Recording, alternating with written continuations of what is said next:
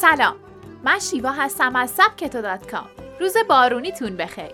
خوشحالم که با یه پادکست دیگه همراه شما هستم. در سال جدید با این 4 تغییر ساده توی طرز فکرتون بیشتر به خودتون برسید. با چند تغییر ساده توی طرز فکرتون و انجام کارهایی که به نفعتونه میتونید در سال جدید شادتر، قویتر، ثابت قدمتر و آماده تر از همیشه بشید و نشون بدین میتونید قهرمان زندگی خودتون و اطرافیانتون باشید. توی این میکرو مقاله از سبکتو با من همراه باشید تا با 4 تغییری آشنا شید که بتونید زندگی خودتون رو متحول کنید.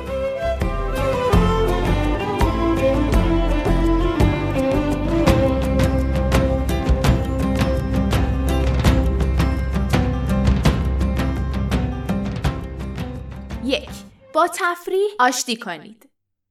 توی یونان باستان مردم کار می‌کردن تا برای کارهایی که دوست دارن وقت باز کنن. حتی کلمه‌ای که برای کار کردن به کار می‌بردن به معنی ضد تفریح بود. اما با رسیدن به قرن 20 و نیاز به کار تمام وقت برای جبران ضربه‌های 2 جنگ جهانی، تفریح تنبلی و خودخواهی محسوب شد و بیکار بودن ناهنجاری شد. تفریح بیکار بودن نیست، آرامشی درونی در انسانه که برای کار و زندگی خودش به اون نیاز داره. ما تحت تاثیر اجتماع یاد گرفتیم که وقت گذاشتن برای تفریح رو به حد اقل برسونیم. اما یکی از تغییرات مهمی که باید در سال جدید در طرز فکرتون ایجاد کنید دقیقاً همین موضوعه. برای این تغییر ساده باید آروم آروم با تفریح آشتی کنید. میتونید در ابتدا چند لحظه هیچ کاری انجام ندید یا با کارهای خلاقانه شروع کنید. کارهای خلاقانه تفریحی که هدف خاصی رو هم دنبال نمی‌کنن، کمک می‌کنن تا آروم بشین و فکرتون باز بشه. کارهایی که نیاز به قدرت ذهنی ندارن رو وارد برنامه روزانه‌تون کنید و برای بازی کردن وقت بذارید. با کوچیک‌ترهای دور و برتون قایق موشک بازی کنید یا حتی نقاشی بکشید. تمام این کارهای بی هدف باعث میشه دوباره با تفریح ارتباط برقرار کنید.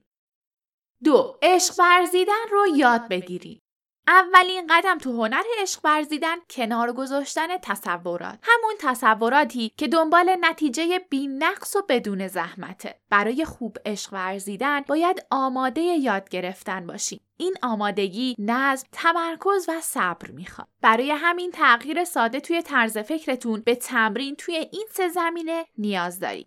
نظم: سر ساعت مشخصی از خواب بیدار شین و وقت معینی رو صرف کارهایی مثل مراقبه، مطالعه و ورزش کنید. این کارها به نفع شماست و به شدت توی زندگیتون و به خصوص هنر عشق ورزیدنتون کمک میکنه. تمرکز: یاد بگیرین با خودتون و افکارتون خلوت کنید. چشماتون رو ببندین و صفحه سفید و خالی رو تصور کنید. نفس عمیقی بکشید.